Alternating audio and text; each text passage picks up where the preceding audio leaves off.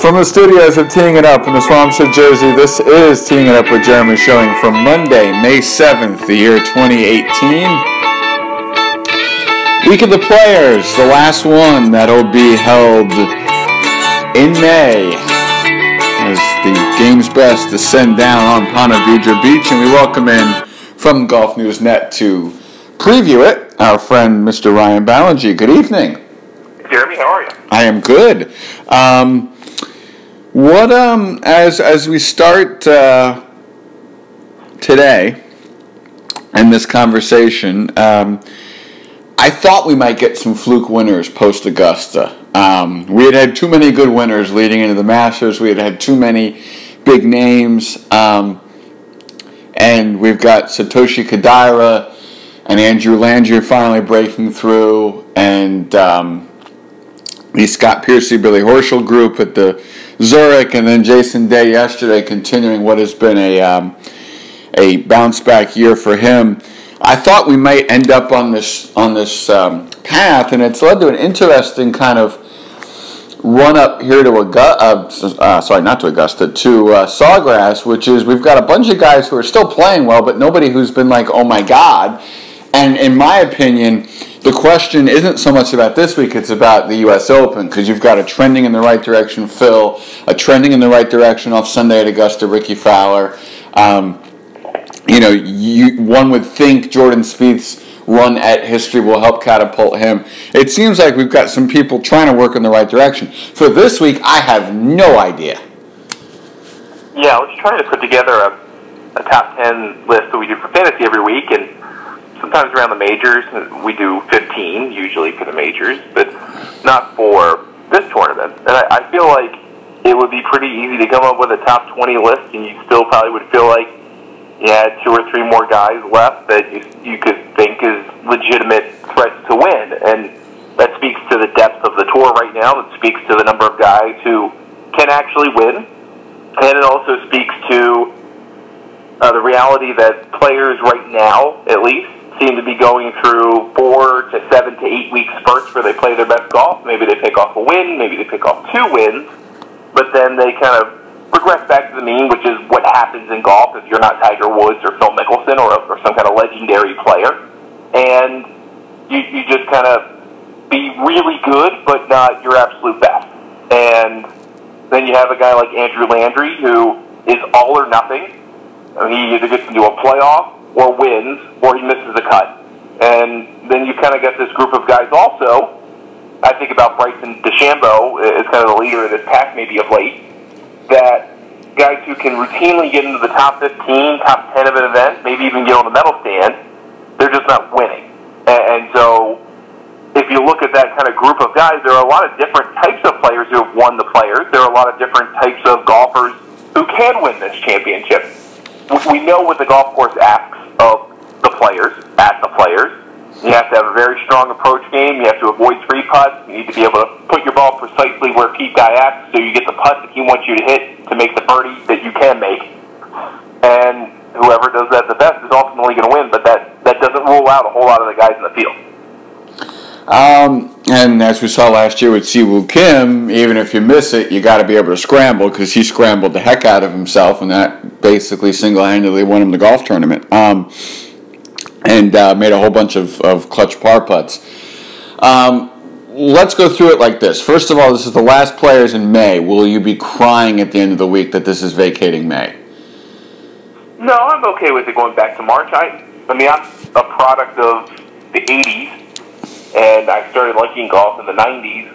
So for most of my life, the player was, was in March. And it was fine. Uh, Sawgrass is different in March.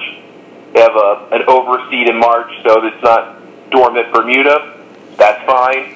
The green complexes and, and really the entire property have been dramatically improved in the time frame since it has gone to May. That's not going to be different in March. It's just going to be a different weather.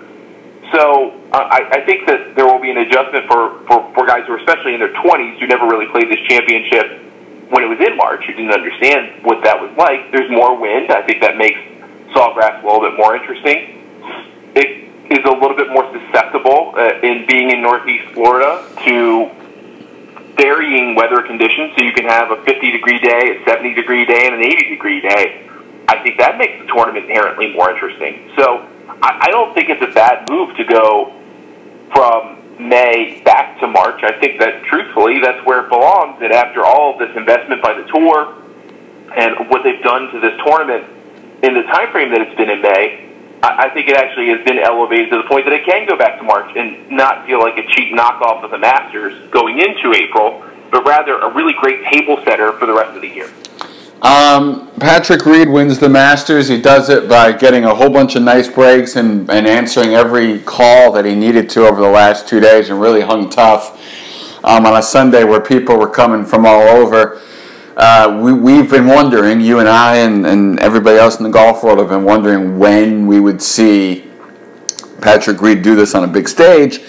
And lo and behold, he finally does it, gets a win. One of the oddest reactions I've ever seen to a major champion. We, we know the off the course drama. In terms of the on the course, where do you see this going for Patrick Reed? Because he is a very streaky player as is. He's somebody that when he's hot, he's unstoppable. When he's cold, he's shooting big numbers and traveling around the world and tiring himself out.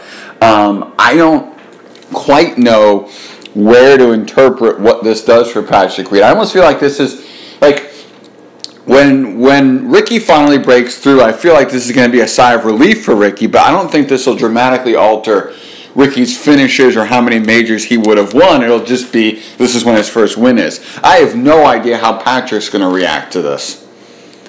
Well, it seems like what he what he's done, what he accomplished, is kind of in the middle of this great run of golf. I mean, he's been, I think, in six straight top ten finishes or something in his individual starts. So he's been playing great golf for two plus months, and just so happens a major championship was in there. So I, I'm prone to think that he's going to keep this going a little while longer, and then maybe regress to the mean as we talked about earlier.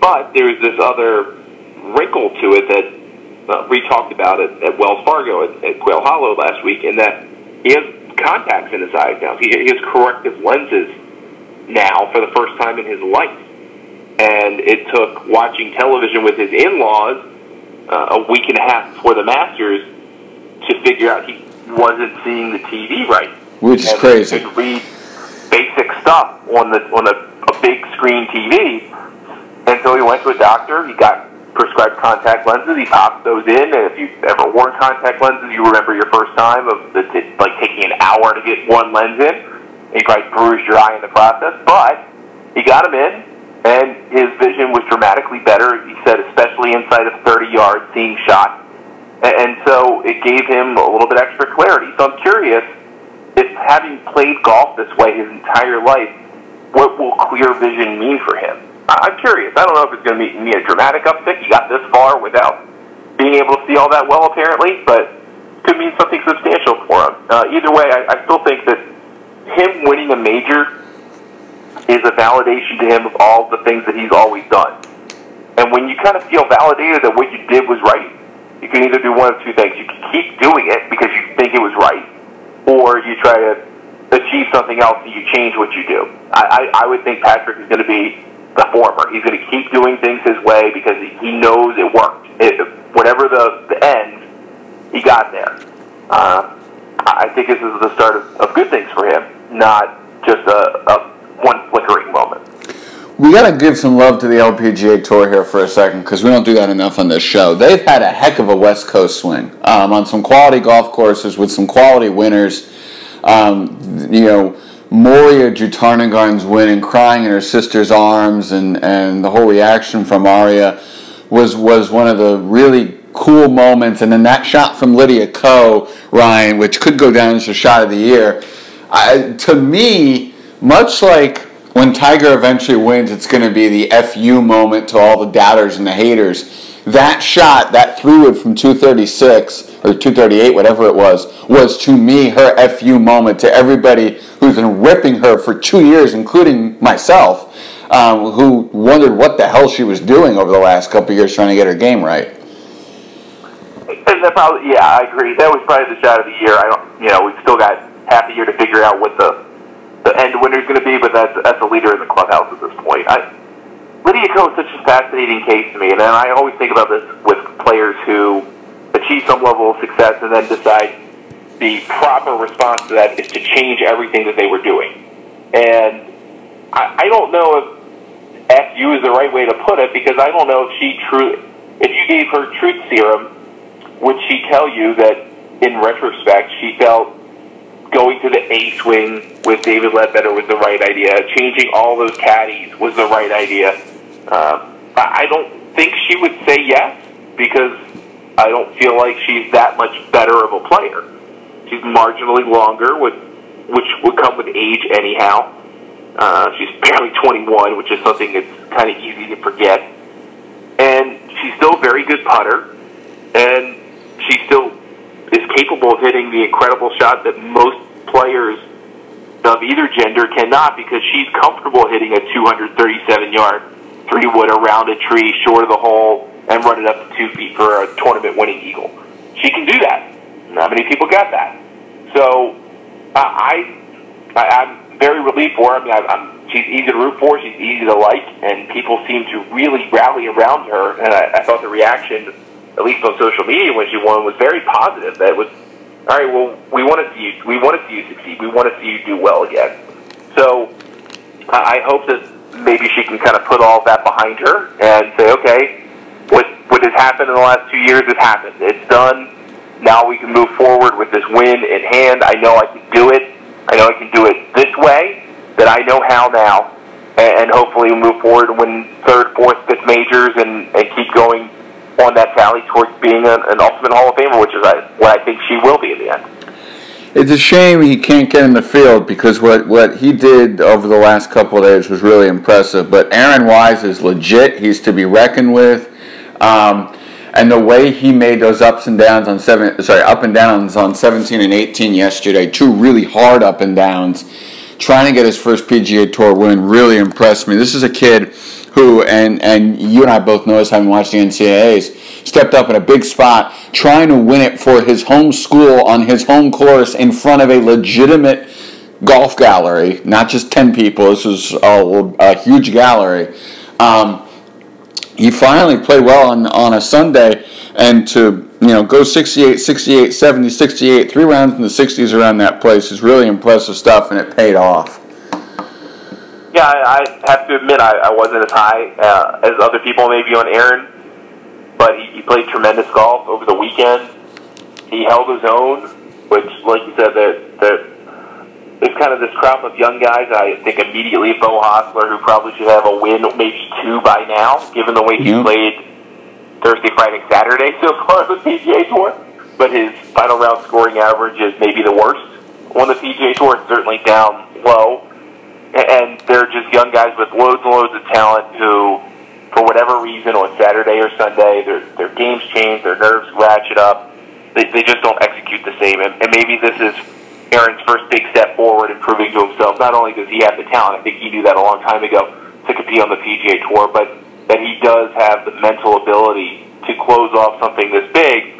And yes, he came up short, but I think he got an example in Jason Day of what it's like to be a world class talent and still win where you're looking for something all day and you finally find it for a couple of holes well enough to be able to finish the job. Jason Day's tee shot on 17 is one of the great breaks you'll see all year because that ball's over the green and I don't think he's making birdie there and it hits the flag, could have gone in, hits the flag and, and really catapulted him to being two under on, over the green mile. That was uh, on a day where he hit some wacky tee shots, including the, the tee shot in the water on 14. He needed that badly and he got it. He did, and the I'm yeah, 17 was an incredible stroke of luck. I mean, the, the bounce that he got on the downslope toward the back of the putting surface, then hits off the stick. Like you said, if it doesn't hit the stick, it's easily off, and he's got a really difficult up and down to save par. I, I thought 16 was equally pivotal. I mean, if you knock a drive down there 380, you don't walk away with birdie, you kind no. of go empty. Yeah. And Rory McIlroy did that earlier in the week and made bogey. Hit, hit went 300, I think 66 yards, 367 yards on that same hole. Not only did he miss the green, he didn't make par. So that's the difference between being able to, to execute with wedges and not. And then you get the break on 17, that's fine. And then on 18, you have the luxury with the lead that he does to hit an iron on a 500 yard hole and leave, what, a six iron in because you're all juiced up for it. And at that point, the tournament was over. As long as he avoided hazards, he was fine. He did both those things. So, uh, again, goes to the experience of figuring out how to win. He knew how to do that, and he got himself into a position on the 72nd tee that he didn't need to do anything fancy. He just needed to stay alive and keep his ball uh, not submerged, and he did that. And uh, it's easy to forget Jason Day because he has only made seven starts in calendar 2018, and he's probably only going to make like seven more. You got the remaining major championships. You've got a WGC, and you've got the playoffs. So maybe eight starts he really has to make the rest of the way, maybe ten altogether. I don't know, but he's not going to play a whole lot more golf. He's going to backload it, but not play a whole lot more. But so far to this point, the year only seven, and it's easy to forget he is when he plays his best golf in that conversation of who would the best player be if they all played their best golf at the same time. And you would have Day in there, you would have Rory McIlroy in there, you'd probably have Dustin Johnson in there, and, Just, and Justin Thomas in there. You'd probably have Jordan Spieth in there as well. And I, I think that the winner of that would probably more often than not be Jason Day. He just can do everything when he does it right.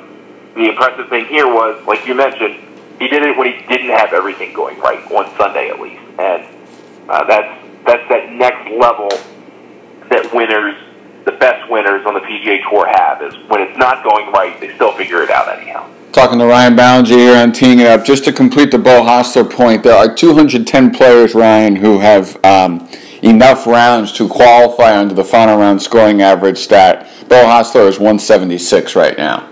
So certainly on, on the bottom part, a 72.8 scoring average in the final round uh, this year. And, and what's also hurting him is he has one of the most amounts of final rounds registered. He has 14. I'm, I'm just quickly looking through here. Uh, there is nobody else. The 60s this year, I don't think. What? Even the, I don't think even the 60s in a final round this year. Maybe uh, one. Uh, 14 is the highest number of final rounds I've seen of any player on here, and I'll, I'll answer that for you in a second about if he's even shot in the 60s in the final round. But it's, as you said, except for Houston, he's really had um, a lot of problems um, in final rounds. Uh, let's see here, just one second. Uh, here we go with the results. He shot six. He shot in the 60s in the final round at Sea Island, the Career Builder, Houston, and Harbour Town. That's it. But he also has final rounds of 80, 79, 76, 79. That won't help your score. That will not help your results. That just does not do Beau Hossler's talent justice. No, it does not. Um, even, it, even if he throws a, get rid of the 80 and a 79, a couple 79. Yes, two of them. those into 75 and I, I know that sounds silly, but even if you just turn those into 75, he has a much better season on his hands, at least statistically, in terms of FedEx Cup points, world ranking. I mean, he's in such a better place if he just plays three strokes better on three rounds. Say what you want about those FedEx Cup player advantage segments that run on every Sunday golf telecast that drive people nuts. And as Jim Nantz rightly pointed out, it's in the contract. We would not necessarily run them, but it's in the contract. Um, and I'm not sure if you saw the one yesterday, but they had a bunch of guys saying how every shot matters and you must try until the end and focus because at the end of the year, you never know when that one shot you kept focusing on, even when you were out of it, matters. It's cheesy. It sounds like they've been forced to say this by the tour, but this is what actually matters in the end. It was less than one point that that uh, decided who kept your card or not uh, going in going into this season. I think it was under a point. Um, that stuff matters. Whether you think the segments are cheesy or not, it's true. The every shot does matter in the end, and that and those the saving those five shots, as you said, could have a huge impact on his season down the line. I am way more optimistic than I think some people were coming out of Wells Fargo for Tiger, and here's why. He's never putted slow greens well. Unless they got a lot of rain recently in Ponte Vedra, it ain't going to be slow greens this week. We know that. Or, or if it's very hot. And he's hitting the ball better than he was in the early part of the year. I have no idea if he wins. I'll doubt it. I mean, this golf course re- requires you to be precise, but I, I think he'll play okay. everybody's looking to Phil, who shot 64 on Saturday, hung in there a bit yesterday. Um, but I think that this is one of your classic cases of Phil's trending, and then he craters again, just like he did at Augusta. Um, and Rory said that he's lost. He admitted to Amanda flat out, "I'm lost," uh, which is not what you want to be telling the interviewer. Um, so, of the big names this week, and Justin Thomas had to borrow a putter. Uh, I'm not sure of these big names besides Jason Day, but it's hard to win back-to-back weeks, especially like he did, being in contention and not playing well. That'll get exposed this week. Um, I'm not quite sure amongst the big names who I like this week precisely. Patrick Reed played well, um, but I can see a bunch of big names having some very odd weeks, which usually happens around that place. Yeah, there's not really a uh, really sense of momentum about Sawgrass. It, yeah, it can all come unwound in a hurry. There's a triple or a quad waiting for you if you, if you want to let it happen, and, and so it's kind of like a U.S. Open in that regard, where it doesn't seem like it because it just visually is completely different than a U.S. Open, but there are a lot of those scores at the players. There are lots of doubles and triples and quads that you don't see because those people don't get on TV. They miss the cut or they get MDF.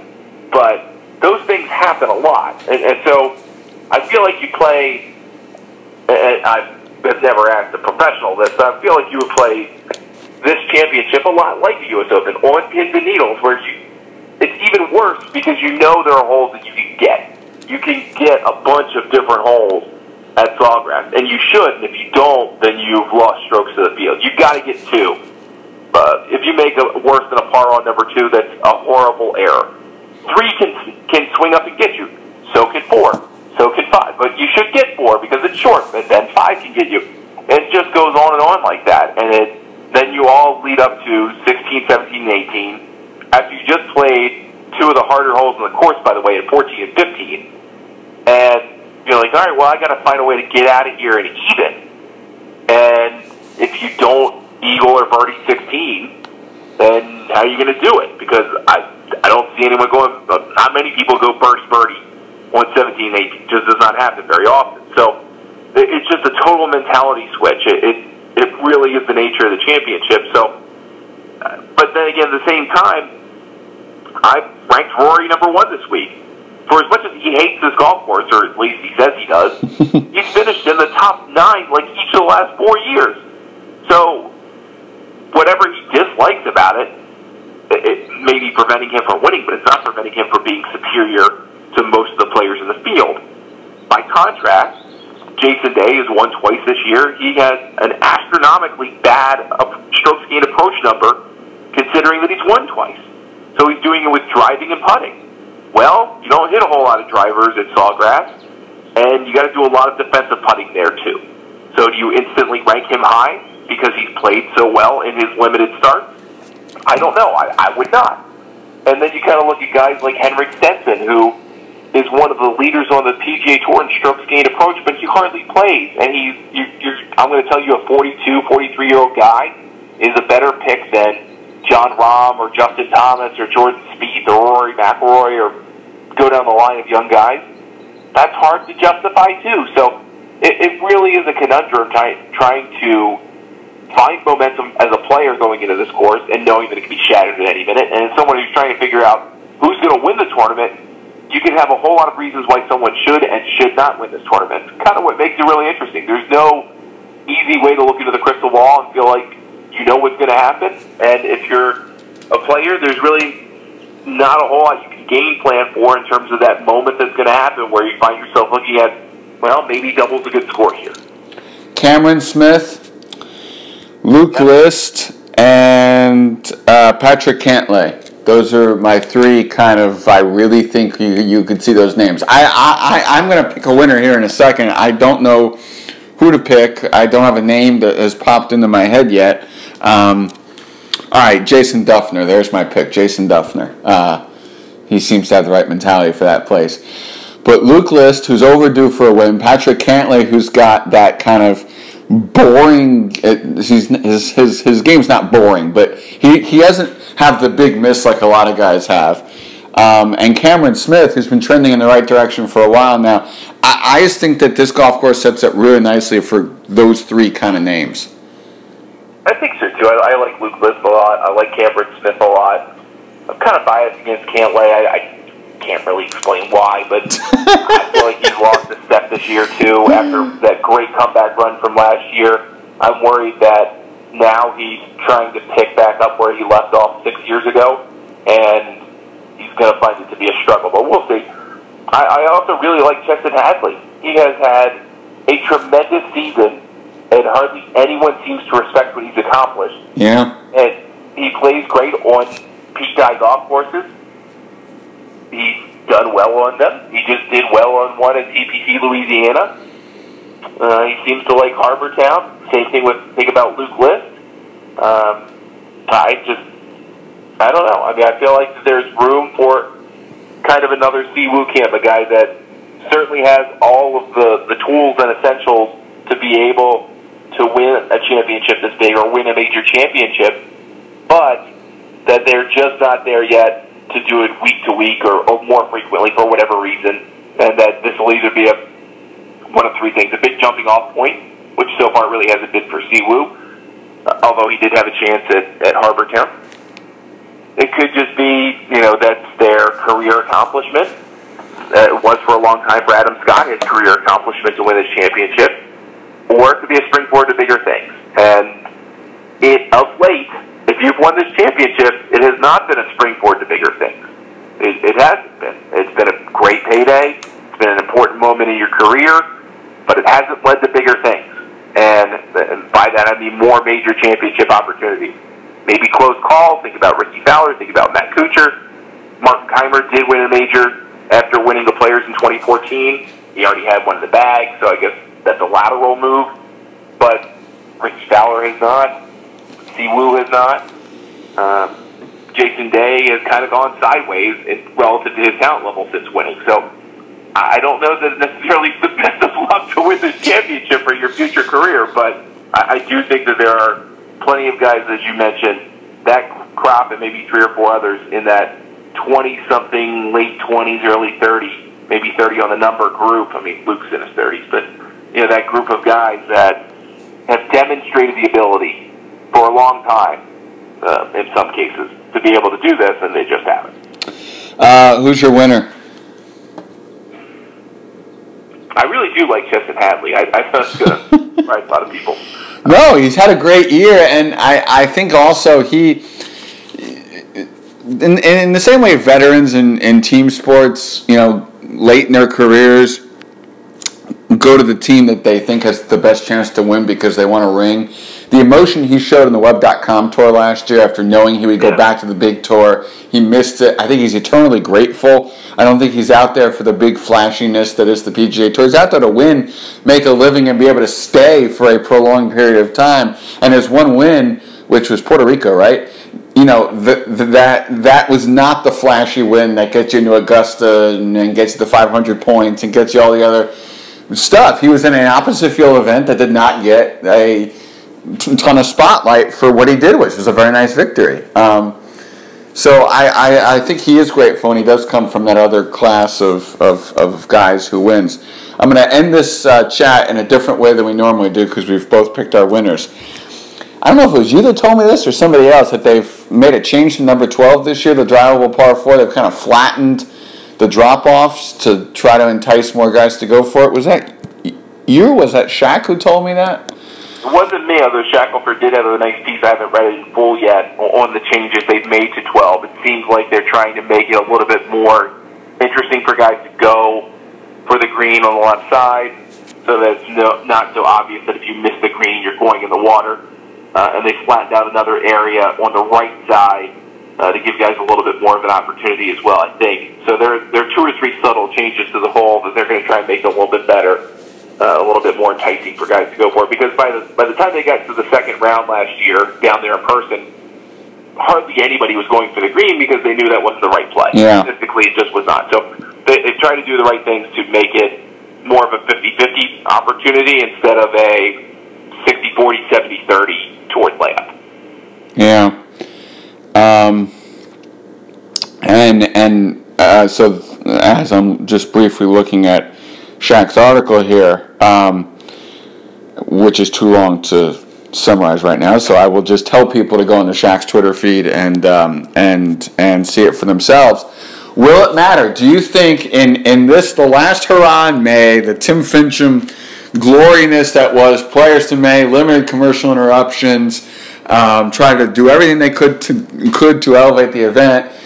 Changing this 12th hole has his footprints on it, not Jay Monahan's. Um, Will this shine? Will will the 12th hole shine, or will we still be talking about 16, 17, 18 by the time Sunday night comes?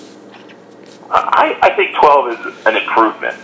You know, they're, they're, they will dial it in just like he did the rest of this golf course. But Pete Dye had a long time to dial in this golf course. I mean, when this golf course debuted in the, the early 80s, all the players hated it. They never wanted it to come back. And Pete Dye did the right thing. He listened to what the players had to say. He softened features. He changed things that were maybe too severe, too extreme. He changed the putting surfaces in a big way to make them more approachable and accessible. Pete Dye's obviously not really able to do that now. He's got dementia slash Alzheimer's. He is done designing golf courses. However, he has such a body of work that the PGA Tour and, and his team and who they hired to bring in to do this kind of work can look on that huge resume, that huge portfolio of work, and find some ways to make sure Pete Dye's challenge at 12 remains something Pete Dye would do and still give players something at that point in the round that keeps them on their toes because every hole in the back does that and did that for the entire history of, of Sawgrass except for 12. 12 in the old way was a layup to a blind spot and then a little wedge in, and maybe you made birdie, but you probably weren't going to do worse than par unless you hit two awful shots.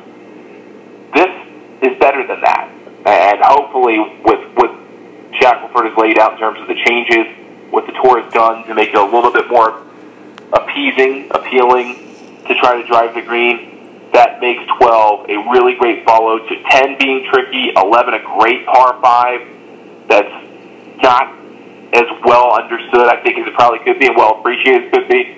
13 is a great par 3 transition hole into 14, which is super tough. 15 is sneaky tough, and then 16, 17, and 18. All of a sudden, at 12, they get right.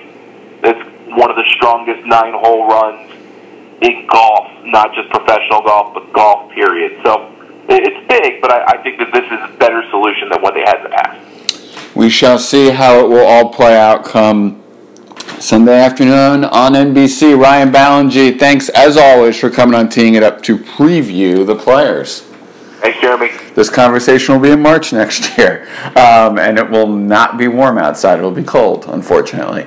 Uh, thank you all for listening to Teeing It Up with Jeremy Schilling for today. We will see you next time.